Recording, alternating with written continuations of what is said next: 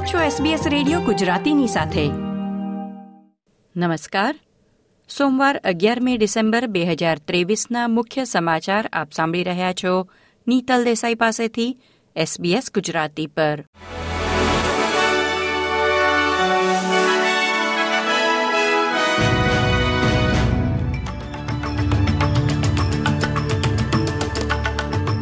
કેન્દ્ર સરકારે ઇમિગ્રેશન નિયમો વધુ કડક બનાવી ઓસ્ટ્રેલિયા આવતા નવા માઇગ્રન્ટ્સના પ્રમાણમાં નોંધપાત્ર ઘટાડો કરવાની યોજના રજૂ કરી છે. ગૃહપ્રધાન ક્લેરો નીલે વિગતો આપતા કહ્યું હતું કે આવતા ચાર વર્ષ દરમિયાન નવા આગંતુકોની સંખ્યામાં એક લાખ પંચ્યાસી હજારનો કાપ મૂકવામાં આવશે.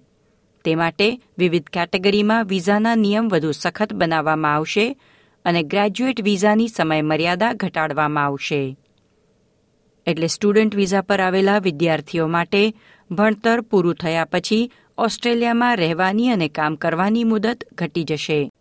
તે ઉપરાંત ઇંગ્લિશ લેંગ્વેજ પરીક્ષાના માપદંડ પણ વધુ કડક બનાવવામાં આવશે, એટલે કે ગ્રેજ્યુએટ વિઝા માટે જરૂરી સ્કોર છ થી વધારીને સાડા છ સિક્સ પોઈન્ટ ફાઇવ કરવામાં આવ્યો છે. તો સ્ટુડન્ટ વિઝા મેળવવા માટે આઈઈએલટીએસ માટે સાડા પાંચથી વધારીને હવે છનો સ્કોર જરૂરી બનાવવામાં આવશે. પાછલા નાણાકીય વર્ષમાં પાંચ લાખ નવા માઇગ્રન્ટ્સ ઓસ્ટ્રેલિયા આવ્યા છે, જે નેટ માઇગ્રેશનનું નોંધાયેલું સૌથી ઊંચું પ્રમાણ છે. બીજી તરફ ચાર વર્ષનો નવો સ્કિલ્સ ઇન ડિમાન્ડ વિઝા દાખલ કરવામાં આવશે. Engineering managers net zero economy અને સાયબર નિષ્ણાતો માટે આ વિઝાની અરજીઓ ખૂબ ઝડપથી પ્રોસેસ થઈ શકશે. ઉપરાંત આ વિઝા હેઠળ પરમનન્ટ રેઝિડન્સી મેળવવાનો વિકલ્પ પણ આપવામાં આવશે. રવિવારે અચાનક રાજકારણમાંથી નિવૃત્તિની ઘોષણા કરનાર ક્વીન્સલેન્ડના પ્રીમિયર એનેસ્ટેશિયા પેલેશેના અનુગામી વિશે અટકળો ચાલી રહી છે. પ્રીમિયર તરીકે નવ વર્ષ સેવા આપ્યા બાદ સત્તાવાર રીતે આવતા અઠવાડિયે આ ભૂમિકામાંથી રાજીનામું આપશે. અને મહિનાના અંતમાં સંસદ છોડી દેશે એવી જાહેરાત એનેસ્ટેશિયા પેલેસે કરી છે. તેમણે તેમના અનુગામી તરીકે ડેપ્યુટી પ્રીમિયર સ્ટીવન માઇલ્સનું સમર્થન કર્યું છે, પરંતુ પાર્ટી દ્વારા હજુ અંતિમ ઉમેદવાર નક્કી થવાનો બાકી છે. સ્વાસ્થ્ય મંત્રી શેનન ફેન્ટીમેન અને ટ્રેઝરર કેમરન ડિક પણ પ્રીમિયરના પદ માટે દાવેદાર ગણાય છે.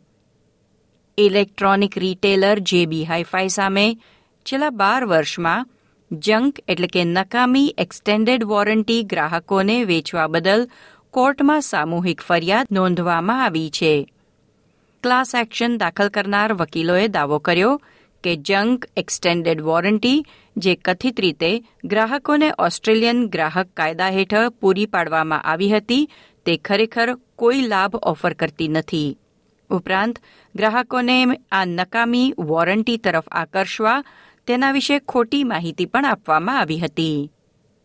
આંતરરાષ્ટ્રીય સમાચારોમાં ઇન્ડોનેશિયાના પર્યટન પ્રધાને જાહેર કર્યું છે કે તેઓ આવતા વર્ષથી વીસ દેશના મુલાકાતીઓ માટે વિઝા મુક્ત મુસાફરી શરૂ કરશે.